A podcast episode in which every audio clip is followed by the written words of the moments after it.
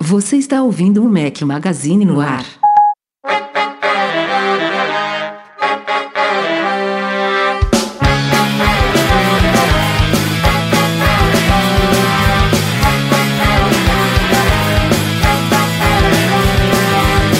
Fala galera do Mac Magazine, bem-vindos ao Mac Magazine no ar número 219. Estamos hoje ao som de Móveis Coloniais de Acaju. Obrigado, Pedro Vitor, pela sugestão da trilha sonora Bom dia, boa tarde, boa noite, boa madrugada a todo mundo. Estou aqui com meus dois companheiros inseparáveis, Michel Duarte Correia e Marcelo Melo, quem diria?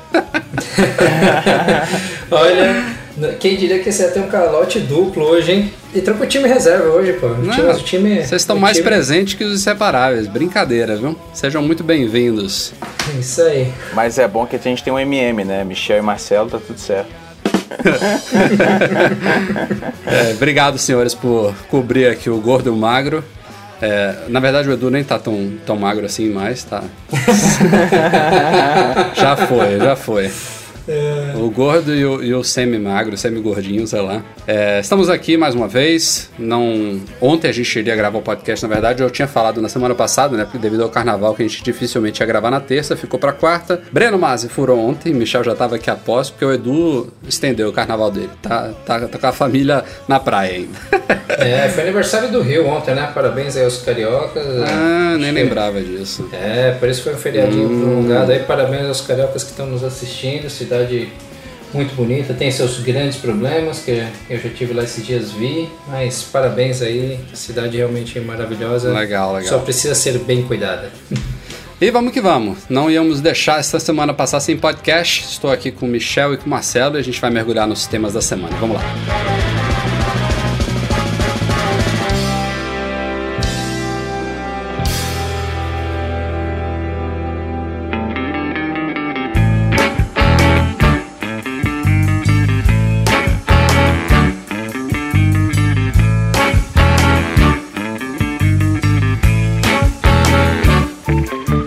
Melhor que investir na sua carreira, não é mesmo? Aproveite que o ano está começando de fato agora, né, que passou o carnaval, e estude com os cursos online de tecnologia da Alura, patrocinadora aqui do Mac Magazine no ar. São mais de 300 cursos de design, programação, front-end e mobile para você praticar as técnicas mais recentes. E você já deve saber, é claro, que ouvintes do podcast têm 10% de desconto acessando alura.com.br barra Mac Magazine. Tá esperando o quê? Apple Campus 2, como a gente se, referenciava à nova espaçonave da Apple lá em Cupertino, ganhou um nome oficial. Na verdade, eu nem esperava que ainda teria um nome oficial. Achei que ficaria chamado mesmo de Apple Campus 2. Já estava todo mundo acostumado a se referenciar a ele assim, mas a Apple resolveu dar um nome especial a ele. Se chama Apple Park. É, eu quando vi achei assim legal, porque parece realmente um parque, ele vai ser todo arborizado, não sei quantas milhares de árvores ali, super amigável ao meio ambiente, além das placas solares, ele vai ser todo. É, todo verde, digamos assim, né? Como todas as instalações recentes da Apple. Então, a ideia de um parque ali é, tem muito a ver, mas eu também vi uma referência ao Xerox Park da, de algumas décadas atrás, mais uma vez fazendo uma analogia entre a história da Apple, da interface da Xerox e tudo mais, enfim, achei. Não sei se teve alguma. Se os caras da Apple, quando denominaram o novo campus assim, pensaram nisso, ou isso foi uma mera coincidência, mas tá aí. O campus novo que está lá em, em, construção já tem alguns anos em Cupertino vai se chamar Apple Park e vai começar a receber os empregados. A previsão original era fim do ano passado, mudou para janeiro e agora é oficialmente, agora já saiu o press release e tudo.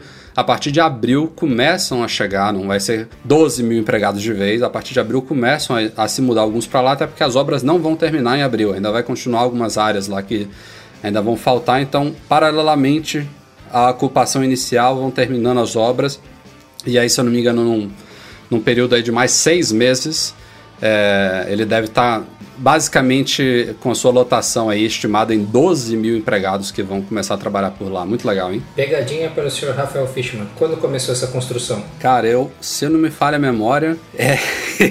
me pegou. é, não, mas assim, foi rápido, não foi? Não, foi, foi, foi muito rápido. Na verdade, muito teve, rápido. teve um. Ela, ela, o plano original atrasou um pouquinho, não foi nem por culpa da Apple, porque é, atrasos em obras tem só um motivo simples, que é a falta de grana. E isso não, não é problema para a Apple. Né?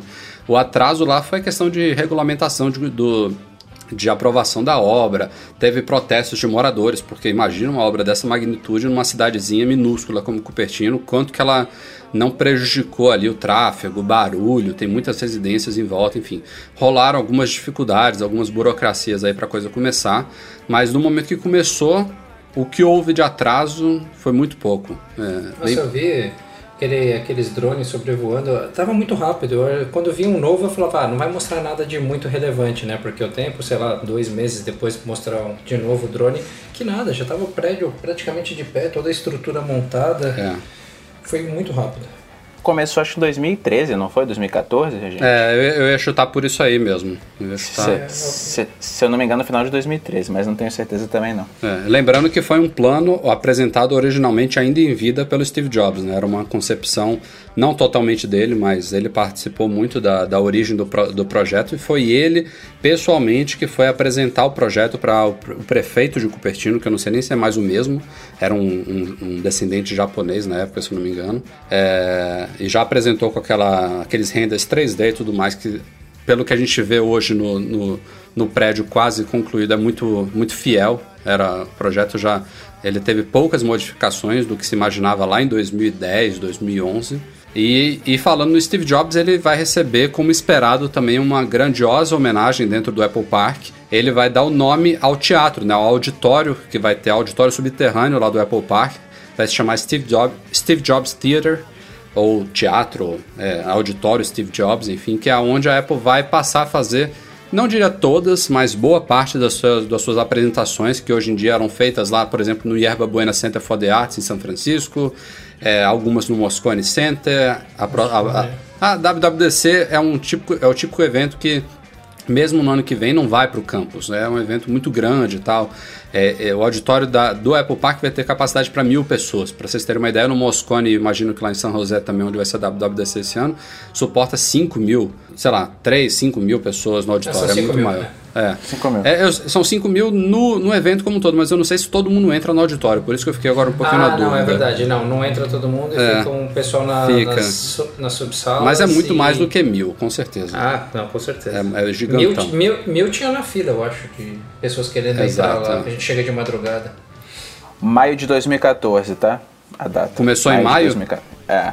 Não, é... Então foi realmente muito rápido. Pra, é, quando a gente vê esse, o, os vídeos de drone né, que viraram tradição e mensal, tem dois youtubers que fazem sempre, o Duncan Sinfeld e o Matthew Roberts. A gente publica lá no site mensalmente os vídeos deles. É, imagino que quando terminar a obra, a Apple também vai ter um, um vídeo oficial. Ela já publicou um videozinho, mas não tem um time-lapse, não tem muita coisa de drone. Eu acho que ela também deve estar produzindo alguma coisa dessa para quando tiver tudo 100% lá. Mas é, é não só dá para ver mensalmente esses avanços, como quando eles fazem umas tomadas mais de longe, você vê como é um negócio realmente grandioso ali para o que tem ao redor dele. Então, cara, eu não faço ideia como é que vai ser isso por dentro de bonito, assim, porque eu já tive no campus atual e assim já é bonito, é um clima gostoso, é um clima agradável. Eu não sei se tem toda não é a questão de quem trabalha lá, mas para quem está ali na hora do almoço, quiser fazer uma reunião numa área verde, num lugar bem relax, assim, é maravilhoso, é sensacional. Já tive a oportunidade de ir lá umas duas vezes almoçar com funcionários e foi fantástico, assim, o lugar é bem bacana. Imagina esse novo, como é que não vai ser. E parece que vai ter um esquema de visitação também, né? Isso, é isso que eu ia falar agora, é um diferencial. O, o atual, ele é todo fechadão, né? Basicamente um prédio de escritórios e só tem a lojinha lá, que era a Apple Company Store, foi fechada há uns dois anos, virou Apple Infinite Loop, que é, ainda é uma lojinha diferenciada porque ela tem alguns poucos souvenirs, bem menos do que tinha na época, na época da Company Store, mas é uma loja padrão com alguns souvenirs, tipo camisas, canecas, canetas e tudo mais. E lá no Apple Park não só vai ter uma nova Apple Store, eu não sei inclusive nem se eles vão manter as duas, imagino que sim, mas vai ter sim um centro de visitante. Então vai ter uma área com cafeteria e tal, vai ser realmente um, um espaço para quem está indo visitar.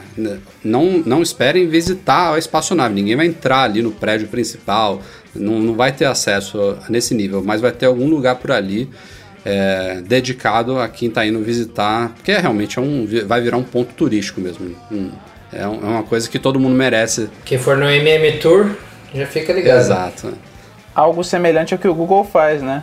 O Google já tem é, um é, é o Google ele né? tem a área lá do Android, tem um centrinho de visitantes que também nem é tão, tão aberto assim, mas eles já, já são um pouquinho mais abertos que a Apple. E bem lembrado a questão do MM Tour 6. Nos próximos dias a gente vai anunciar todos os detalhes da viagem é, e vai ser a primeira com uma visitação ao Apple Park. Fiquem ligados. Gente, vocês dois estão com AirPods, né? O Michel, eu sei, já falou muito aqui, sacaneou o Breno. Michel, você já pegou, não? O Michel, não. O, o, Marcelo já pegou? Já, já, já. Tô usando e? ele. É um dos poucos produtos que não tem nada de defeito. Então. e, e, vocês gostaram do design da cor dele ou vocês preferiam alguma, alguma cor diferente, quem sabe? Cara, é igual é igual o carro, né, da Ford. Antigamente só tinha cor preta, agora é, você é, pode escolher qualquer cor, contanto que seja preta. Que seja né? preta, é. É, eu, não, eu não consigo ver um. Eu não consigo ver. Assim, gosto. É, a gente tá falando muito de gosto. Pra mim só teria ou branco ou preto. Pra, até pra é. combinar é. com a cor do meu iPhone, talvez um preto ali ficaria legal. Até dependendo da região que você tá, o preto ele acaba sendo um pouco mais discreto, não dá aquela. Ah, peraí, ele tá com AirPod, provavelmente tá com iPhone, você tá correndo num lugar aberto, assim, não chama tanta atenção. Eu mesmo uso o fone. Antes do AirPods, eu só usava fones pretos para correr. Eu, os meus da Apple eu sempre deixava fechado. Mas o azul ficou muito bonito. Eu tive vendo o Beats X e aquele, aquele azul, acho que é o Dark Blue, ficou muito bacana. E, e o preto poderia ter du duas versões, né? Uma brilhante Jet Black e uma fosca mate, né? Acho total, que as duas total. caberiam bem também. Bom, estamos falando isso porque a Apple não oferece AirPods de outra cor senão, que não branca, mas a Colorware, que é uma empresa aí que já está no mercado há muito tempo, colorindo uma série de dispositivos eletrônicos, inclusive vários produtos da Apple, ela colore inclusive Macs. Ela agora se aventurou e depois de muitas tentativas, porque não é fácil pintar um produto tão pequenininho, tão portátil como os AirPods, é, eles anunciaram a disponibilidade de um serviço de pintura com 58 opções de cores, incluindo essas que a gente falou aqui: preto fosco, preto brilhante, azul, roxo, amarelo, laranja, enfim, como você quiser personalizar, você pode pintar o, o AirPod da esquerda de uma cor, o AirPod da direita de outra, o estojo também, se pagar um pouquinho mais, você também pode pintar ele. E, e é um trabalho da Colorware de primeira, assim, parece que o produto realmente veio originalmente pintado. Tanto é que no caso dos AirPods eles nem estão fazendo ainda como eles fazem com outros produtos. Que, por exemplo, se você tem um, um MacBook que você quer pintar, você já pode mandar o seu MacBook para eles, isso, claro, nos Estados Unidos. É, e depois de um certo período eles te mandam de volta o seu próprio MacBook pintado. No caso dos AirPods isso ainda não está rolando, você já tem que comprar os AirPods diretamente com eles, que já vem na cor que você preferir. E aí você paga, se não me falha a memória, 130 dólares além do preço original dos AirPods, ou seja, ele vai de 159 para 289. E se ainda quiser pintar o estojo, mais 30 dólares. Aí vai para 319 dólares. Ou seja, é uma brincadeirinha cara mas é a oportunidade de quem, te, quem quer ter um produto único, né? Quem quer se diferenciar, quem não gostou do branco, quem, como o Michel falou aí, gostaria de uma coisa um pouco mais discreta na cor preta, ou uma coisa que combine por exemplo, o Mac Magazine azul, daria, daria para pegar uma tonalidade ali similar do nosso logo, fazer uma coisa legal, enfim. Pelo menos agora existe a possibilidade. E o trabalho, você vê lá nas fotos deles, já tem youtuber que fez vídeo aí demonstrando o produto, ficou muito legal. Mas tem uma questão, Rafa e Michel, questão de garantia. Deu problema, provavelmente já era, né? Hum, sabe que é uma coisa que eu não sei nem se está prevista na garantia do produto. Será que a Apple pensou nisso? Porque ele não é aberto, né? Não tem como abrir. A iFix ele mostrou que ele é indestrutível. Eu não sei, não tenho ideia de como é que esses caras estão fazendo isso. Mas eu garanto que ele não, eles não estão abrindo ele para pintar. Eles devem estar. Tá, Deve ter molde. É, é, é alguns moldes. Eu ia falar fita crepe, né? Mas não, óbvio que não é fita crepe. Mas não, deve não é ter algum, alguma coisa bem complexa aí para, por exemplo, proteger ali a parte cromada, metálica da parte inferior enquanto ele pinta o corpo. É, e você vê que os caras pensaram até nos detalhes. Eles pintam o corpo e depois eles marcam de novo o L e o R dos ladinhos ali, é, numa cor diferente, enfim. Então, Marcelo, eu tenho minhas dúvidas, viu, se viola mesmo. É uma coisa pra gente pesquisar e talvez até entrar no chat lá da, da Apple americana, perguntar, não sei. Ou até a Colorware também já deve saber. E também é uma coisa que engraçada, né? Por que, que a Apple não explora essas outras variações? Por exemplo, eu estou agora falando com vocês do meu MacBook Pro, que é o, o cinza, o novo, né? O, é, como, como, ah, esqueci até o nome cinza, dele agora. Esse, é cinza espacial, é, né? É, cinza espacial. Por que não? Se eu quiser ter um Magic Mouse agora, cinza espacial, por que não fazer? É. Ela podia explorar um pouco isso nos, é, o, o, branco ficou muito icônico da Apple, né? Por muito tempo. Ela não, não foi sempre assim, mas ela tende a, a, começar com o que é certo, o que é clássico, e depois expandir um pouquinho. Com os iPods foi assim, não, não, era, não era sempre que a gente tinha tantas opções de cores. Os iPhones, aos pouquinhos, estão ganhando mais opções. Já As tem bases, rumor aí. As bases da Apple tem uma de cada cor. É, agora, os dockzinhos, né? Os docks, é Já tem rumor aí de iPhone vermelho, iPhone azul chegando, a gente não sabe. É, Mas vocês não acham ver. que vira um pouco Samsung, não, gente? 15 modelos, 10 cores diferentes para cada modelo. Hoje já é difícil, se você tiver problema com uma, com uma máquina, com um telefone, você encontrar da cor que você comprou originalmente. Não sei, é, 15, eu 15 acho eu que... Não, 15 eu não diria, mas eu seguiria, eu seguiria mais ou menos como o Michel. Aí eu botaria pelo menos um branco e o preto, talvez umas três opções de cores aí. No caso dos AirPods, claro, né? Não, não, precisa muito mais que isso. É dar opção, pelo menos algumas opções básicas, né? Para quem não quer o branquinho clássico. Acho que vale. E, aliás, eu acho que ainda vem, viu? Não veio na primeira geração, mas eu aposto que ainda viria. Mas independente de, de, de cores, que o negócio está vendendo feito água, tá? Nossa, não tem cara, lugar continua... nenhum. Ah, sim. Eu nem, eu nem falei isso, mas quem quiser na Colorware não vai achar, tá tudo esgotado. Isso aí eu tô falando aqui só para constar mesmo, porque Deus sabe quando é que vai disponibilizar de novo lá. A coisa acabou, mesmo com esse preço bizarro. É, eu só tô com o meu aqui porque eu comprei no lançamento, fiquei quase 20 dias nos Estados Unidos. É que eu comprei e eu viajei depois de um tempo, né? Eu tinha onde deixar lá. E depois eu viajei, fiquei quase 20 dias nos Estados Unidos. Eu fui em várias lojas, fui em Best Buy, fui na loja da Apple, não achava de jeito nenhum. Tá brabo, tá brabo, cara. E é assim, chegam os estoques assim, 10 peças. Vaporiza, acabou, já era e é isso. Na época, se eu não me engano, do, do iOS 10.1, é, como sempre, a gente tem muita reclamação de bateria. Né? A Apple, dessa vez, ela falou: ó, reconhecemos que tem problemas sérios, é, principalmente relacionados a desligamentos inesperados em iPhone 6 e 6S, e a gente, a partir do 10.2, vai implementar uma ferramenta tal de diagnóstico para tentar entender o que está acontecendo e futuramente, quem sabe, melhorar isso. É, e era uma ferramenta assim, não é visível para a gente. Ela colocou alguns, alguns debuggers lá embutidos no sistema, algumas coisas extras de métricas que ela não tinha antes. E agora, um mês depois da liberação do iOS 10.2.1, que é a última versão disponível, a Apple anunciou que já conseguiu sim reduzir bastante os desligamentos inesperados de iPhone 6 e 6S com otimizações do sistema que dizem respeito ao gerenciamento de energia e tal, é, ela, ela garante que não tem nenhum problema, de nenhum risco é, de segurança. Claro, ela fez esse adendo devido à polêmica recente da Samsung, obviamente, né? Quando se fala de bateria, o pessoal já fica com medo. Mas que ela está em caminho de melhorar isso também nos iPhones Plus. Isso não ficou muito certo no, no, na declaração dela, se incluía também iPhone 6 Plus e 6S Plus, mas aparentemente é um, é um processo que ainda está acontecendo. É, em breve a gente deve ver a, ver a chegada do iOS 10.3, que está na quarta beta já.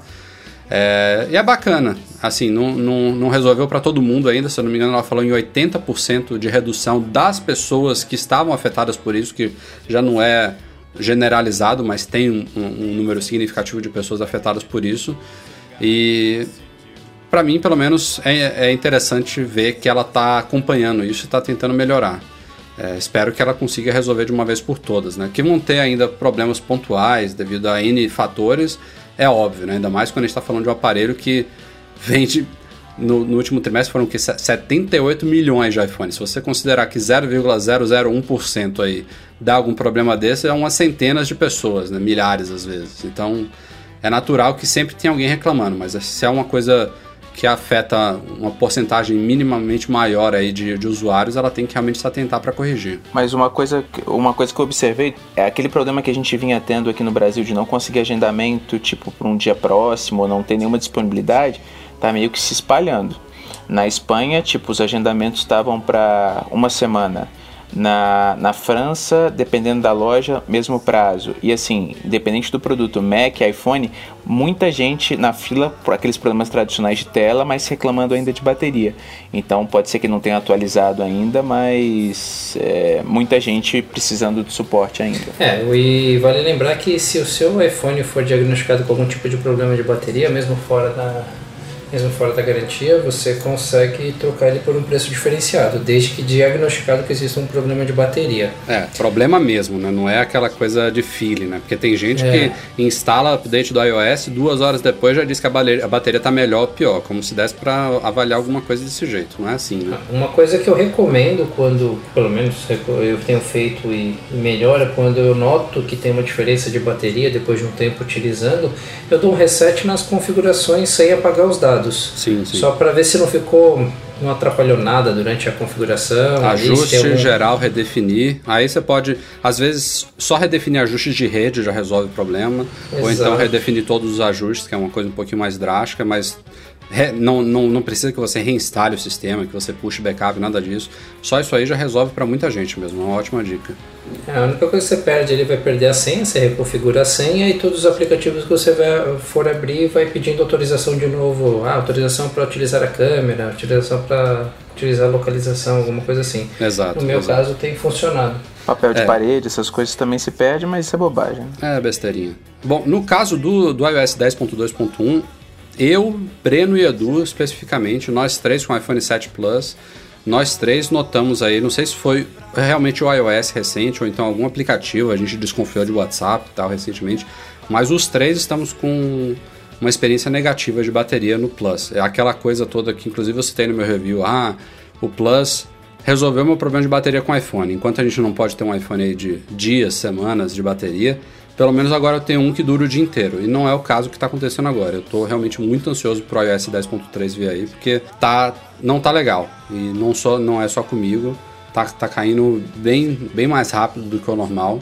E eu estou segurando as pontas aqui. Ainda bem que eu trabalho em casa, que eu consigo conectar para carregar mais vezes, mas quando eu preciso ficar mais tempo fora, se eu começo a usar ele um pouquinho, ele não, não, não chega ao meio da tarde. É, eu tô no 10.3 na, na, no beta 4 Aparentemente ele está segurando bem a bateria, só que eu não confio muito nesse período beta porque eles devem ter muito debug ativado, Exato. né? Então consome um pouco mais, mas mesmo assim, comparado à versão final que eu tinha, aparentemente está melhor. Deus é, Deus. Aqui o oposto, Michel. 10.beta 4 também, 10.3 e assim, a bateria sofrendo um pouquinho. Me parece que alguma coisa relacionada a GPS, é, algum aplicativo usando em segundo plano, alguma coisa assim. Eu fiz alguns testes agora nos últimos dias e eu vi que estava gastando um pouco menos. E alguns aplicativos de companhia aérea estavam puxando localização, então talvez seja isso. Vou observar para ver, mas não senti nenhuma melhora tão significativa assim não. Bom, pulando de um problema para outro, a gente já falou no site, já tem coisa de um ou dois anos, sobre aquelas telas manchadas que foi um gate denominado Stain Gate, né? Stain de mancha em inglês, em MacBooks Pro, principalmente com tela retina. É, e este que vos fala aqui é um usuário experiente desse problema. Eu já troquei a tela do meu MacBook Pro duas vezes, é, sem pagar nada por isso, não é o caso do S. É, a tela, a Apple está cobrindo isso, ela troca realmente toda a, a, a, toda a parte superior né, do Mac, né, que inclui a tela dele. É, e eu, essa experiência é, é bizarra, porque você realmente vê mancha se formando pela lateral, depois vem por cima. É, não tive ainda uma experiência tão bizarra quanto algumas fotos que a gente publicou lá no site de, de chegar a ocupar o meio da tela, assim, até de dificultar a visualização, não, não foi o meu caso, mas até porque eu consegui trocar antes de, de se espalhar mais. Mas foi curioso. Eu falei pro Edu, Edu, eu acho que de novo estão aparecendo manchas no meu Mac, pela terceira vez. Deu dois, um ou dois dias que eu comentei com ele isso, a Apple anunciou uma extensão do programa de reparo dessas telas. Vai até outubro agora, se não me engano, ou três anos da data original da compra da máquina. Então, quem tiver aí um MacBook, MacBook Pro com manchas na tela, né? Tipo, uma, uma, uma sensação de que ela está descascando por dentro, enfim, é uma, uma coisa bem simples de observar aí, principalmente pelas fotos que a gente coloca lá no post. Entre em contato com a Apple Store mais próxima, com o centro de serviço autorizado, porque a Apple está cobrindo isso. Não é um, um recall público, mas todas as assistências técnicas e todas as Apple Stores elas estão orientadas a fazer essa troca sem custo nenhum para o consumidor. Então não percam tempo, porque vai até outubro. Ela estendeu mais um pouquinho esse programa, porque ela realmente está observando o que ainda está acontecendo. Eu acho inacreditável, cara. Já vou trocar pela terceira vez. Ou seja, eles não estão resolvendo, né? Não sei o que, que acontece. É. Uma coisa que aconteceu com o meu é uma mancha que a princípio você não nota até você limpar a tela. Quando você baixa o Mac, às vezes ele fica um pouco com a marca das teclas. Você acha que é sujeira, poeira que acumulou no formato da tecla, mas quando você tenta limpar a é, tela, exato. Você nota que umas não saem. Então, é mais ou menos isso mesmo. É, não, aí... não, Rafa, esse é um problema. Esse seu, esse problema tá no seu MacBook novo, né, Michel? Não, não, não é no, no antigo. Foi no antigo mesmo no que antigo? eu cheguei a trocar. É, foi no antigo. Não, tô dizendo, eu, o, o, meu não é nas teclas. Eu não, o meu não é no centro, é bem nas laterais, perto da moldura do Mac. Mas o, o, comportamento é isso que o Michel falou. Você acha que é uma sujeirinha, você pega um paninho de microfibra, alguma coisa, você passa e não some. É isso que é. eu quero dizer. O meu, do meu, antes desse novo aqui, o que eu tinha antes, era ele ficava com uma marquinha da, da do teclado, como se fosse parecendo um teclado no Isso meio da tela. Mesmo no Mac anterior. É, no meio da tela. Eu limpava, via que não saía, até eu liguei lá, mas trocaram sem problema nenhum. Olhou e falou, ah, não, tá bom, a gente vai trocar a parte superior inteira. Só que tive que pedir a peça, tudo, levou uns dias, levei lá e eles trocaram. Esse é um problema que tá tendo no meu MacBook atual. Então, vocês verem que a coisa tá feia. Pede uma troca dele, cara. Com certeza que você consegue. Não, e pra, e pra quem tá na dúvida, o jeito mais fácil de observar isso é colocar o Mac, ou desligar ele, ou botar a tela no brilho mínimo e colocar num ângulo de, de, de uma luz contra o sol e tal. Você consegue ver isso claramente, não é nem um pouquinho difícil. Com a tela ligada, ele disfarça bem. E aproveita, gente, para limpar a tela, né? Tem gente que faz muito tempo que não limpa a tela, limpa a tela, checa se o seu Mac tá com esse problema, é. aproveita esse, esse período até outubro. Aproveitando, passem lá em macmagazine.store. A gente tem a Screen Solution da Geonave, que é um produto específico para limpeza de telas, tanto de Macs quanto de iPhones, de tablets, até de TVs também. É, não vá passar um pano secão ou não, porque se tiver alguma sujeira brava pode até arranhar, né? Então toma cuidado também na hora de limpar. É, e sabe que essa é uma dúvida muito comum, né? Muita gente me, às vezes manda mensagem perguntando, pô, Michel, com que, que eu limpo o meu Mac? É, com que eu limpo o meu computador, né? Não precisa não necessariamente o Mac, pode ser qualquer tela, até para TV serve. Então esses produtos eu também tenho, eu também tenho esse tipo de produto aqui vale muito a pena. Você não precisa de muito esforço, limpa, fica bacaninha, uma flanelinha já era. É isso aí. E vamos seguindo em problemas, né? Aliás, reparo de telas, reparo de telas. Agora de iPhones, mas essa é uma boa notícia dessa vez. É, é sabido já desde, eu acho que desde o primeiro iPhone, que se a pessoa faz a troca, o reparo, a substituição da tela do iPhone de forma não oficial, né, não fora de uma Apple, fora de um centro de serviço autorizado, isso viola a garantia do aparelho. É assim desde a concepção do aparelho. É, a Apple sempre é, foi contra isso, mas parece que isso está mudando, seja lá por que motivo, se a, a demanda está muito alta, se ela percebeu que isso estava afugentando consumidores, mas enfim. Nos Estados Unidos já há informações internas, não é uma coisa assim que a Apple anunciou, um press release, nada disso, é uma coisa que ainda tende a se disseminar aos poucos pelo mundo todo, mas já há informações de que a, a Apple vai parar de anular a garantia de aparelhos é, de iPhones que tenham tido suas telas trocadas por assistências técnicas não autorizadas. Então, é, eu, eu, realmente tenho ainda uma certa dúvida de até que nível vai isso, porque a gente sabe bem que a tela hoje em dia tem um botão né, integrado, tem telas com 3D Touch, é, aquela questão do Touch ID que às vezes para de funcionar. Eu, eu até entendia, compreendi, apesar de ser chato, é, a gente ser obrigado, inclusive, a pagar os preços que a Apple cobra por essas substituições oficiais, mas era um pouquinho compreensível o porquê de ela não permitir isso. Então, foi uma surpresa positiva, mas ainda que me traz muitas dúvidas o porquê e como que vai funcionar essas trocas. E claro que não vai ser qualquer tipo de troca, né? você não vai poder botar qualquer tela lá e, e manter a garantia. Ela vai ainda fazer uma análise e tal, ver se foi feito de uma forma devida, se não danificou alguma outra coisa e tal, mas a tendência é que dentro de uma certa qualidade de serviço e de peça utilizada, é, esse processo de troca não necessariamente mais anule a garantia. Ela vai ser um pouquinho mais flexível. Uma boa notícia. É, uma coisa que nunca fez muito sentido para mim foi o seguinte, é isso eu como sou quase um funcionário da Apple do Morumbi, né, de tanto que eu tô lá. é, né, às vezes a pessoa chega lá com uma tela quebrada, que ela falou, ah, eu troquei fora, está espatifada. Ele fala, não, eu prefiro com vocês porque não ficou boa. E a, e a Apple é muito clara, ela falou assim, eu vou tentar tirar sua tela e colocar uma outra. Se, ele não, se ela não der a, a liga correta, se não passar na máquina depois e tiver um... Uma calibragem. Tiver, a, a, calibragem tudo certinha, a gente vai ter que cobrar o preço de um, de, um de reposição, né? A pessoa às vezes chega lá com a tela quebrada e fala, beleza, é, eu queria botar a tela de vocês. Eles não, não aceitavam antes. Umas, por duas vezes eu dei a dica pro cara que falei assim, cara, onde você trocou isso aí? Ah, troquei, sei lá, na Paulista, na, naqueles xing que tem lá. Falei, volta lá, o cara deve ter 200 telas quebradas, põe uma original de volta e traz aqui e faz o que você quer fazer, porque não tem, não tem sentido nenhum a Apple não trocar nesse, nesse caso, né? Porque se não deu a calibragem, vai cobrar um novo e acabou, é, né? É, isso, isso realmente faz sentido. Independente, já, inclusive, não precisa estar com a original, né? Ele pode tentar, como você falou, fazer o processo como se fosse uma original quebrada se foi, foi. Se não foi, não foi, né?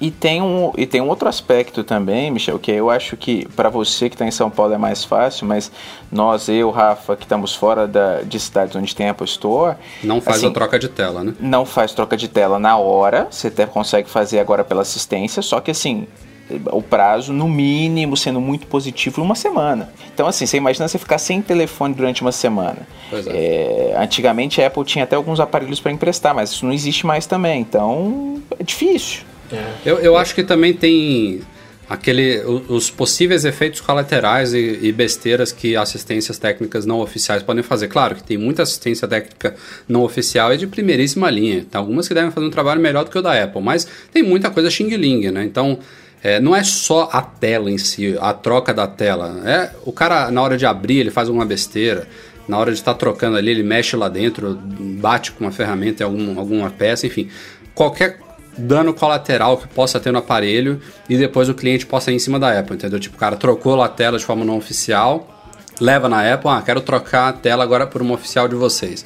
E depois dá algum problema no aparelho que não teve absolutamente nada a ver com o processo que a Apple fez, entendeu? Foi devido a um, um, serviço mal feito anterior. Imagina essa dor de cabeça para a Apple. Talvez isso também tenha feito ela até hoje ser bem rígida em relação a isso. Eu também, de novo, não sei por que, ela está flexibilizando agora. É, aproveitando o gancho do tema, não sei se é o mesmo acontece, pena que o Edu não está aqui para talvez responder isso, mas aqui na Apple do Morumbi, agora você chega lá sem agendamento e tenta fazer um agendamento na hora tem um, a fila para troca de tela é mais rápida. Eles chegam na fila perguntando quem é troca de tela e tem um atendimento separado. Então acho que eles já estão. Não, não, é à toa, né? Deve ser a maioria dos atendimentos de iPhone é isso, com certeza. Ah, é isso aí, eu caiu na água já. o seu quebrou, né, Michel, essa semana? É, o meu. Nós dois. O meu é... também. O seu também? O meu também. Deu, uma, deu um descuido, primeira vez na minha vida. Deu uma rachadinha na tela. Tem que o meu também, em nove, é, nove anos, né? Nove anos que eu tenho iPhone, primeira vez que isso acontece com o meu. Já levei vários para consertar de pessoas que eu conheço, mas o meu. É que eu fui jogar no sofá, achando que era só o sofá, eu esqueci que tinha um, uma, aquelas tábuas de, de fazer frios de vidro. E, e foi. E, não, o detalhe, não fez um arranhão na tela pelo lado de fora. Vazou o líquido foi. por dentro. Não fez um arranhão, nada, zero. Tá, é, tá o, o, meu não foi líquido, não, foi rachadura mesmo, mas também tem uma sensação que é por dentro, porque eu passo o dedo por fora e não sente nada. É, tá lisinho. É. é.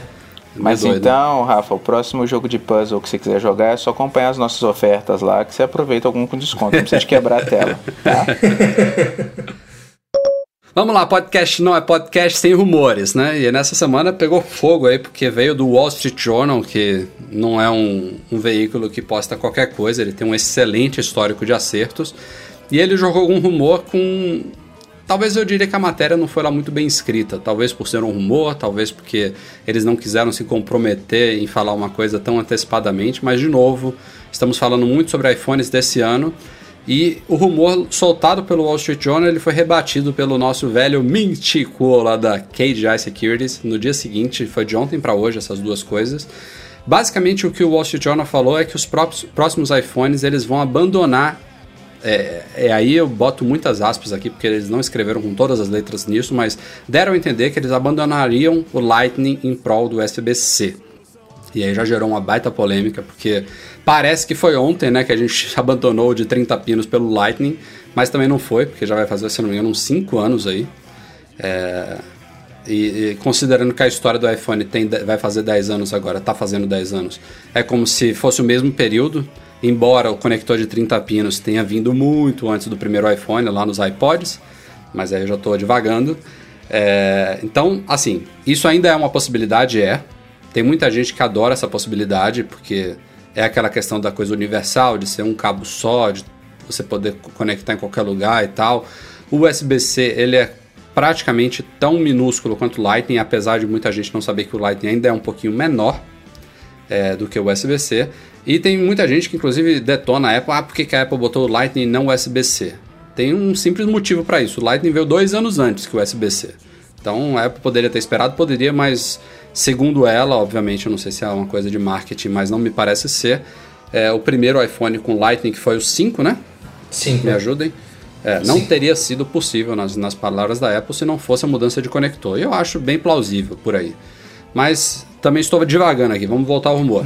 Momento é... Breno Masi. É. Tomara que não mude, porque eu em um monte de dispositivo então, é. aqui, tem um monte de acessório. Não, deixa não é meu acessório isso. em paz. Não é só isso. A Apple, ela tá investindo muito no Lightning recentemente. Né? Ela bota o Lightning em tudo, tá?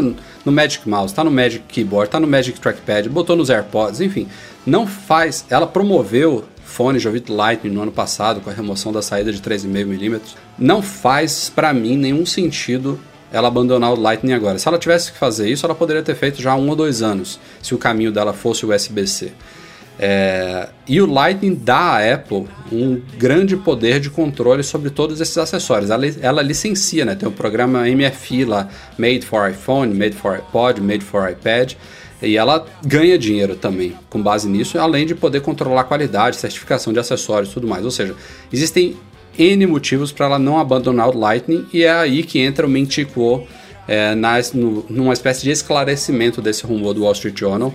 Ele falou a parte mais óbvia, a, a hipótese mais óbvia, que é a Apple manter o Lightning ali no iPhone, mas é a outra ponta do cabo ser USB-C que é uma coisa que já existe hoje, já existe um cabo vendido à parte Lightning USB-C, ou seja, ela simplesmente yeah. É. colocaria na caixa o que ela já poderia ter feito, inclusive no ano passado, né, já que tem vários Macs saindo aí só com USB-C, e o próprio adaptador de tomada, né, o adaptador de energia também teria a entradinha USB-C, obviamente, para você recarregar ele na tomada. É, e isso, segundo o analista, também é, nesses novos iPhones vai prover uma recarga rápida, uma coisa que já existe em Android já tem um certo tempo e vai ser muito bem-vinda nos iPhones também. Ufa. Somado, somado a um adaptador para quem ainda quer utilizar o cabo USB-C Lightning no seu carregador antigo. Mais um adaptador. A venda por 19 dólares ou 9 dólares. Mas eu, eu, assim, eu acho que esse ano ainda seria legal. Eu acho que esse, esse caminho que o, que o analista falou, eu, eu ah, praticamente assino embaixo. Eu, eu tenho quase certeza que é isso que vai acontecer. Vai vir o cabo Lightning USB-C e o adaptador de tomada com a entradinha USB-C e ponto final. Mas eu acho que seria muito bacana da Apple abrir uma exceção nesse período transitório e colocar dois cabos dentro da caixa do iPhone desses anos. Botar USB-A e isso botar USB-C. Acho, acho uma aposta. Acho, acho bem difícil também. É, isso, eu não, isso eu não aposto, não, não é... colocaria minha mão no fogo nisso não. É... Agora, lançar com USB-C beleza, até porque qual, qual Mac ainda está saindo com, com USB? Acho que só o é. Air. O e Air o MacBook é, Retina é, antigo, Mac né? Mini Mac, e Mac Pro. Não, mas Mac é. Mini e Mac Pro isso já esqueceu, né? Já abandonaram Pô, lá para Deus. Na verdade, só conta. o MacBook e o MacBook Pro que tem USB-C por enquanto, né? iMac é, então. também. Não tem USB-C no iMac ainda, tem? Não tem, não tem. Não, é, é USB é. normal. A linha toda então, só tem gente, duas. É, você tem assim, razão. Eu, eu até acredito que daqui para o lançamento desses novos iPhones, lá para setembro, outubro, a Apple tem que atualizar Macs. É bem capaz que até lá a gente já tem alguns Macs novos, tem WWDC vindo aí e tal. Mas ainda assim, ela vai botar na caixa do iPhone um cabo que só pode ser conectado nos Macs novos. Quem tem Mac de meses, um ano, dois anos, três anos, que não seja um MacBook de 12 ou um MacBook Pro dos novos, vai ter que comprar um cabo à parte? É isso que tá me. Tá, mas, mas ela fez. O contrário também é verdade, né? Eu comprei um Mac novo, eu não posso ligar meu é, iPhone que eu tenho mas menos eu, tempo nele. Eu não sei qual dos dois é o mais ridículo, entendeu? Por isso que eu. que eu acho que é um período transitório que a Apple tem que vestir essa carapuça. Ó, estamos fazendo um período transitório e a gente não pode dar para o consumidor esse pepino. Tipo, é só, só, só é legal para o cara se ele tiver realmente os dois produtos de última geração. Um iPhone que está vindo com cabo USB-C um Mac que tem a portinha USB-C. Esse aí tá beleza. E, o, e todos os outros? É, esse aí tem que gastar mais para conseguir conectar? Já tá muito feio hoje, né? Eu, eu acho que eles fariam aquele esquema de, tudo bem, botar o adaptador muito mais barato durante o período transitório. Eu acho que é muito mais a cara da Apple fazer isso. Até porque se você botar dois cabos daquele na caixa, a não ser que seja um adaptador, como foi pro, pro É, fone. funciona também, né? O adaptador USB-C para USB-A, né? É, porque o, dois cabos daquele numa caixa, da- eu acho que vai ficar meio. Ou a caixa ia ter que crescer, ia ficar parecendo aquela caixa do iPhone 4, né, se eu não me engano, quando, vinha, quando veio pro Brasil com um adaptador maior. É, É, eu concordo ou- contigo. Só aí eu já, já mudei então minha estratégia. É porque eu nunca vi um adaptadorzinho pequenininho desse assim, tipo. Lembra do, do, do- da mini USB para pro Lightning? É, então. Podia ser é, teria, que ser, estilo. teria que ser um negócio daquele mesmo. Na Europa já não tem uma obrigação de você ter um. É um micro USB, se eu não me engano. É, pra, pra Light. É. Ou então, nem isso, eu vou dar uma outra opção. Ah, igual faz com a pulseira do Apple Watch. Quando você compra na Apple, se você não gostou da cor que você comprou, você vai lá, entrega a sua pulseira e troca. Talvez uma coisa assim: ah, não, meu computador é com USB-C. Você vai lá, entrega o seu USB tradicional e troca pelo USB-C. Ah, não, o meu é USB-C. Faz a mesma coisa. Alguma coisa assim. Vai, pode ser. Só acho que a Apple não. Resumindo a história toda, não acho que ela tem que jogar para o consumidor esse pepino, se, se for um pepino para ele. Se, se ele estiver comprando um produto que não seja totalmente compatível com o computador que ele tenha. Isso aí não é responsabilidade do consumidor, eu acho. É, assim, é- uma coisa que a gente não pode esquecer também é que a Apple faz planos aí para dois, três anos para frente, né? Então, realmente a gente está num período transitório. É, informações até de colegas que já trabalharam lá em projetos que três anos depois foram para a rua. Então, É, é ou, ou, ou é muita, ou é muita distração, foi muita burrada, ou realmente é algo muito bem pensado, até o barulho que isso vai causar é pensado. É, esses- os rumores já estão saindo aí para preparar. Foi a mesma coisa com a saída de 3,5 de fone de ouvido. Foi nessa época mais ou menos que a gente começou a ouvir, ó, iPhone não vai, o próximo iPhone não vai ter a, a saída para fone de ouvido. Se preparem, né? Isso aí é controlado. Tem algumas coisas que é, é claramente que é soltado lá propositadamente, né? Imaginando o responsável por isso, o Tim Cook chega lá e fala, então, vai lá, solta uma fofoquinha, mas sem querer, perto de alguém. Fala no Tim Cook, rolou alguns dias a reunião anual de acionistas da Apple, uma coisa que acontece é, lá, no- lá na sede da Apple em Cupertino, com os principais investidores e acionistas dela. Tem sempre algumas pautas a serem discutidas, tem propostas levadas pelos acionistas, tem alguns comentários sobre os últimos resultados financeiros, é, sempre tem palavra do Tim Cook lá elogiando a performance da Apple, ele recapitulou aí na, no evento todos os resultados positivos do último trimestre fiscal, como essa venda de 78 milhões de iPhones, o Apple Watch que teve o melhor trimestre fiscal desde que foi lançado, a base de assinantes da Apple que está crescendo muito, já são 20 milhões de assinantes no Apple Music, entre outras coisas. Mas teve duas, na verdade três, três assuntos que vale a gente destacar aqui. Primeiro que é, claro, é uma mera declaração, não vou dizer informal porque foi numa reunião de acionistas, mas uma declaração. é, não, não é, que- não é que não seja não, não oficial, estou dizendo que não é um anúncio público de planos futuros, nem dando nome aos bois. Mas é o Tim Cook fazendo o papel dele de CEO, de gerar expectativas. é, como o Edu falou no, no, no post, se eu não me engano, ele falou: cara, o Tim Cook é um ele, ele às vezes dá a impressão de que ele quer falar mais do que pode, ele fica se segurando tal. Mas ele falou para o mercado profissional, disse que a Apple está comprometida ao mercado profissional. É, de novo, sem dar detalhes, então isso a gente pode interpretar tanto na área de hardware, com os MacBooks Pro, com o Mac Pro, quanto na área de software também e serviços. Enfim, a Apple teria ainda um, um, um interesse muito grande no mercado profissional. Questionaram para ele também a possibilidade de lançar um Mac com tela sensível ao toque, um Mac touchscreen da vida, e de novo, eles negaram isso. Desde sempre a estratégia da Apple é focar em duas linhas independentes, o Mac com mouse e teclado e o iPad com dedos, e agora o Apple Pencil. São duas interações diferentes. E o terceiro assunto foi AirPods. É, o Tim Cook chamou os AirPods de um fenômeno cultural e, e de- destacou lá que realmente ainda continuam os estoques muito apertados, que a demanda está muito forte. É, o prazo, de uma forma global falando, ainda está em cerca de seis semanas para entrega dos AirPods, para quem comprar agora. A média está essa, a média global atual. Enfim, nada de muito especial no, na, na ocasião, mas pegando esses, essas esses tidbits aí que ele soltou aí sobre mercado profissional, sobre coisas que podem vir por aí, a gente fica na expectativa do que, que a Apple está tramando para este e os próximos anos.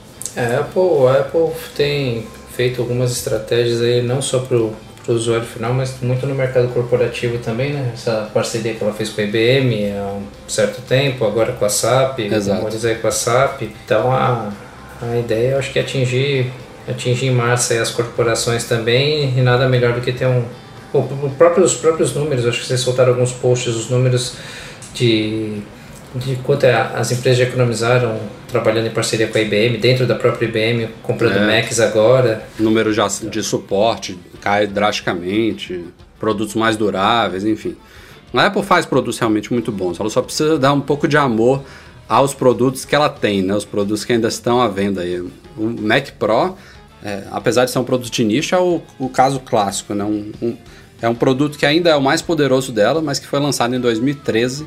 Não só não é atualizado há 3, 4 anos, como ele ainda é vendido pelo mesmo preço que foi lançado em 2013. Ou seja, não, não faz sentido, é vergonhoso, né? E se, seguindo essa linha que a gente está discutindo aqui, eu vi ontem um, um tweet muito interessante de um, de um colunista chamado Steve uh, no Twitter falando das novidades, listando as novidades exclusivas do macOS desde o 10.7, tá? E assim, gente, a lista, se você pegar de novidades exclusivas, ela chega a ser ridícula. Por exemplo, no 10.12, uh, extensões do Safari era uma novidade, é, a Touch Bar, o suporte da Touch Bar e, e a, a, visualização em, em abas nos, nos aplicativos. No 10.11 você tem Split View, PIP e o SIP, né, que é o System Integrity Protection. Uh, mas eu, eu acho que eu vi isso também, Marcelão, mas cara... É muito pouco. Assim, a gente não... É pouco, mas o, o, o, o macOS, antes do OS 10, já é um sistema muito mais maduro, né? Ele já veio com a base do macOS 9 e de, de anteriores, enfim... É, é um sistema que merece evoluções, que tem muito a crescer, mas assim, a gente também não pode querer que a Apple volte a ser tão focada no Mac quanto era, porque o mercado dela hoje dela é 80% Celular, iOS, é Sim. dispositivo móvel, é vestível, futuramente vai ser realidade virtual, realidade aumentada, sei lá, você vê em carro por aí, enfim. Eu acho que ela tem que fazer o mínimo, ela tem que, faz, tem que seguir o comprometimento dela de, no mínimo, fazer updates anuais de, de especificações técnicas, eventualmente trazer alguma coisa totalmente nova, como a Touch Bar, que tem gente que acha que é inútil, tem gente que acha super legal, mas é, eventualmente fazer uma mudança de design mais drástica nesse produto, mas o mínimo do mínimo ela tem que, tem que cumprir. Daí a. a é, eu sei que é um, é um desejo seu, é um desejo meu também. Adoraria que o macOS tivesse tantas inovações e saltos anuais como o iOS tem. Mas eu não, também não, não, não, não acho que é uma coisa que a gente pode exigir tanto assim. Eu acho que o ritmo que o macOS está caminhando não, não é tão decepcionante quanto o descaso dela com certas linhas de hardware em si. Então, Rafa, mas aí assim, um, é, vai de linha com o que a gente estava conversando um pouco antes de começar a gravar.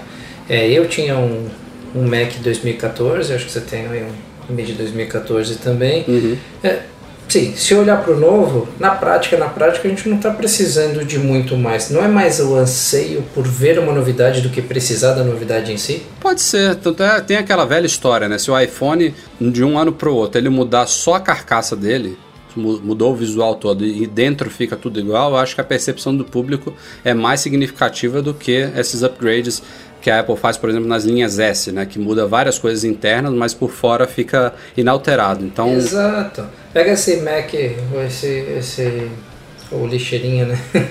É. Será que precisa de muito mais do que aquilo para novidade? Tá ah, abandonado, tá? 2013. Mas, tem... mas então, o nosso que era 2014, é, aquilo lá tem, tem muito tempo. É um Mac, animal, é um Mac né, high-end, é um Mac pro, pro mercado profissional. Cara, não é nada barato nem nos Estados Unidos, eu não vou nem dizer o preço aqui no Brasil, né? É, um investimento desse, tipo, o cara comprar isso agora, o cara comprar isso há um ano atrás é estranho, entendeu? Tipo, eu tô comprando um Mac lançado em 2013, é um computador, em um ano a tecnologia evolui quanto? Tudo bem, É o que, é o que você falou. É, a gente trocar um MacBook Pro agora, um, de um lançado dois anos atrás, você não vai mudar da água para o vinho. Você não vai sentir uma máquina absurdamente mais, mais rápida, uma, não vai ter uma tela fuderástica, enfim. Você não vai. Não vai você vai se, se, sentir em casa, basicamente. Alguma outra coisa assim você vai ver de melhora, mas não é um salto tão significativo. Mas para quem está comprando no momento, ela, a pessoa espera que seja pelo menos o último ou a penúltima geração dos componentes ali internos, é que ela tem uma longevidade, né? Pode não ser é, tão útil agora, mas ela sabe que no mínimo aquilo ali daqui a uns 3, 5 anos não vai estar totalmente obsoleto, né? É, é, atrasado. É, é, igual aquele medo que você tem quando vai comprar um carro, né? Você olha aquele carro, putz, esse carro já está no mercado faz uns 2, 3 anos, daqui a pouco, é, será que ele vai mudar? Eu vou comprar e vai mudar o modelo? Então, é. Ainda é isso. Nesse, nesse sentido, tudo bem, mas sei lá, não sei se realmente eu público que consome ele hoje em dia precisa de muito mais do que aquilo. Teria que ver com quem comprou. Eu, eu particularmente não conheço ninguém que tenha comprado e falando, nossa, mudou minha vida, ou eu preciso de mais para esses, esses que a gente comentou agora. Mas tem um outro aspecto, Michel e Rafa, que é a questão da reparabilidade, né? Você antigamente você comprava um MacBook e, e, e você vê up, isso up, muito. Upgradeabilidade, né? É. é. Não, mas reparabilidade mesmo. As máquinas basicamente viraram iPhone. Ah, deu problema no teclado, você troca ah, a parte sim, de baixo entendi. toda. É. É, você, é, eu, eu sou. Eu tô meu caso aqui do S, né? é. Top e, case inteira. Teclado, a parte de alumínio, trackpad, bateria. Por causa então, de um assim, S. Você casa com o Apple Care acabou o Apple Care, você tem que despachar a máquina porque fica um preço impagável. É simples assim. Concordo, então, isso é verdade. Então, e isso vai muito com aquela obsessão de produtos finos e leves e tal, enfim. Eu não sei, é, eu não é sei qual é o limite. É, é, é, isso aí a gente pode fazer um simpósio sobre isso e. boa, boa, vale a pena. Antes da gente ir para os e-mails do podcast dessa semana, recadinho da MM Store, nossa loja em macmagazine.store. Lançamos na semana passada uma case com suporte veicular, é a case Aergo Ballistic Nylon. Case super bacana, super resistente, que vem já com suporte para o seu carro e também um cabo retrátil micro USB USB com adaptador Lightning da Griffin, marca consagrada aí. Dois novos produtos aí para quem está procurando opções e variações. E nessa semana, é claro, teremos mais lançamentos lá em macmagazine.store. Fiquem ligados. E uma dica aí para quem esses suportes valem muito, muito a pena, ainda mais agora que a multa aumentou muito para quem costuma deixar o celular no carro. É aumentou bastante, viu? Vai ser bem mais barato aí comprar um suportezinho. Como a gente citou aqui no meio do episódio também, procurem a Screen Solution lá da Geonave para quem quiser ter um produto específico para limpeza de telas, também está disponível na nossa loja.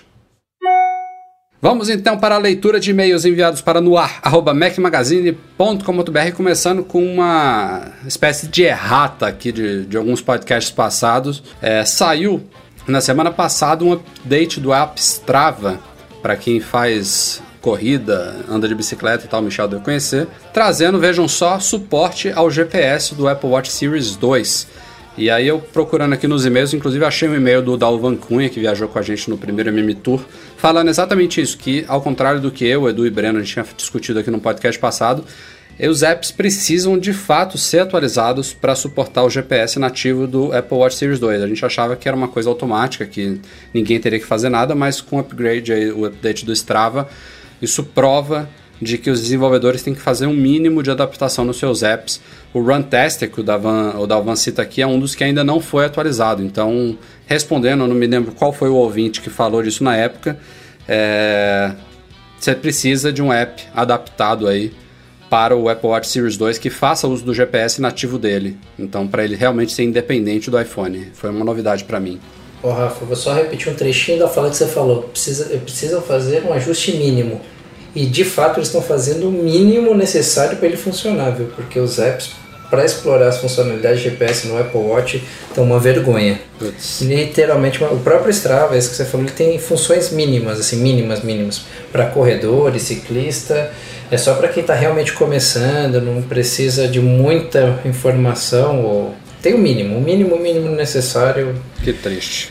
É, realmente acho que precisa de um pouco mais de incentivo aí porque assim, é. a pergunta mais comum, é, fugindo um pouquinho do tema, o pessoal pergunta muito, ah, vale a pena trocar meu Garmin pelo Apple Watch e tal? Então depende de que nível você tá, mas daria para explorar muito mais via software para fazer dar um balanço nesse mercado aí de Garmin, Tom, essas coisas tudo. Daria para fazer via software no Apple Watch. Pulando de um assunto para outro, também discutido aqui em podcasts passados, o Fábio Esteves, que trabalha numa empresa especializada em soluções de áudio e vídeo high-end, ele deu um feedback aqui sobre a nossa discussão que vocês dois não estavam presentes sobre Apple TV 4K. É, vou ler aqui o, rapidamente o e-mail dele. Ele diz que referente ao 4K, para ter conteúdo depende de produtoras, pois tudo precisa ser gravado, obviamente, em câmeras com resolução 4K, e o custo para transição é muito alto, por isso o conteúdo ainda é escasso. A gente vê apenas Netflix, alguns canais de Roku e YouTube com conteúdos em 4K atualmente. Já as TVs abertas, tanto nos Estados Unidos quanto no Brasil, ainda vão demorar muito para começar a transmitir em 4K, é, algumas TVs a cabo também dependem de emissoras para disponibilizar conteúdo 4K e ainda tem a dificuldade da largura de banda, isso sim a gente comentou no podcast, que não aguentaria hoje em dia a transmissão de tudo em 4K. É, o Fábio continua aqui dizendo que acredita, pelo que anda lendo, que para as TVs abertas a mudança vai ser direta para 8K, que já está em testes no Japão. É, concluindo o e-mail dele, as TVs 4K hoje custam praticamente o mesmo preço de uma TV Full HD, então, em poucos meses, praticamente a gente não deve ter mais opção aí de venda de TV que não seja um 4K no mercado.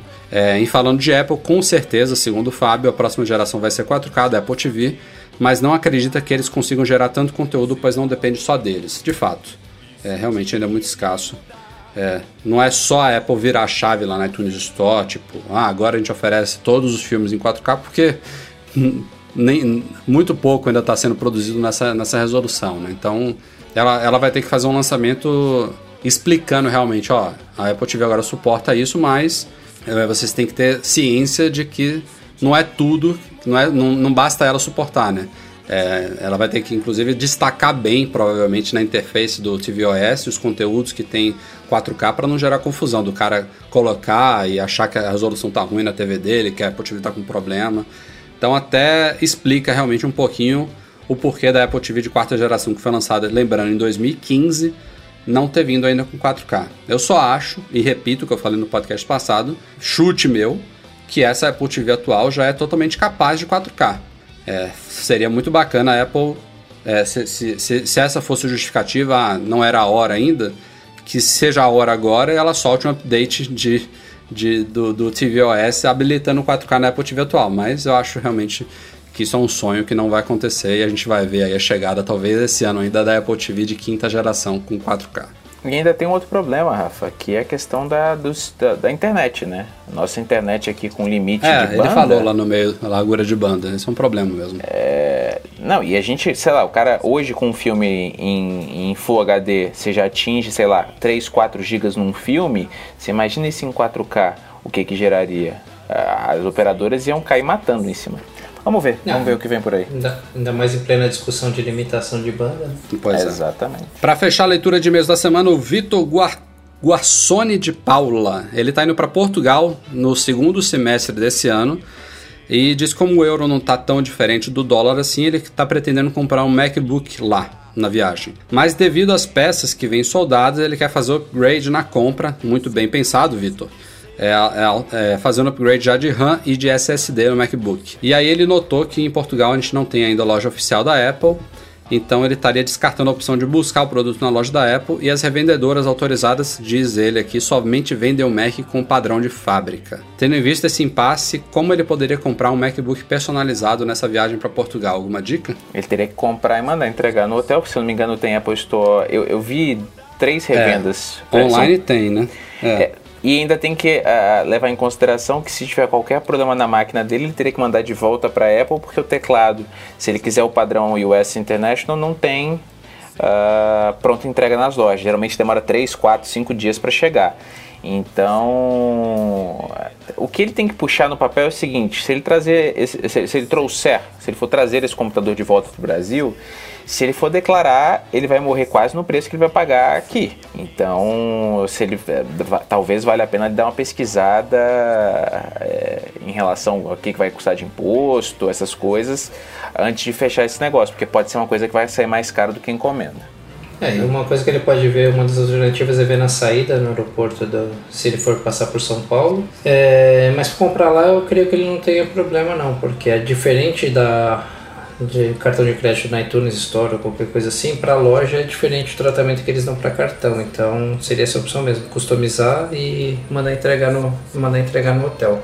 Mas, embora o, o euro e o dólar não tenham tanta diferença assim, costuma ser mais caro em euro, mesmo, mesmo assim, então vale então melhor ele dar uma olhada. E outra alternativa um pouquinho mais distante é ele entrar em contato com uma revenda oficial lá, antecipadamente, e combinar com os caras. Ó, oh, tô indo, quero o Mac personalizado, vocês podem fazer o pedido, faz o pagamento de alguma forma. Não, não acho que negariam, não. É, uma, uma, coisa que, uma coisa que é comum nos Estados Unidos, é, a gente olha lá, são os Macs padrões, né, vamos dizer assim. O restante é customizado. Porém, nas lojas costuma ter a versão mais top disponível. Eu é. mesmo fiz isso, eu entrei na loja, entrei na loja em, em Orlando, pedi a versão versão top e tinha.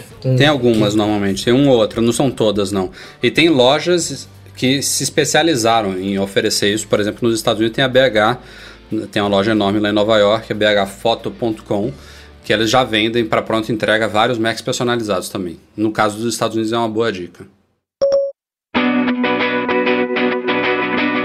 Bom, galera, a gente vai ficando por aqui. Este foi o Mac Magazine no ar número 219.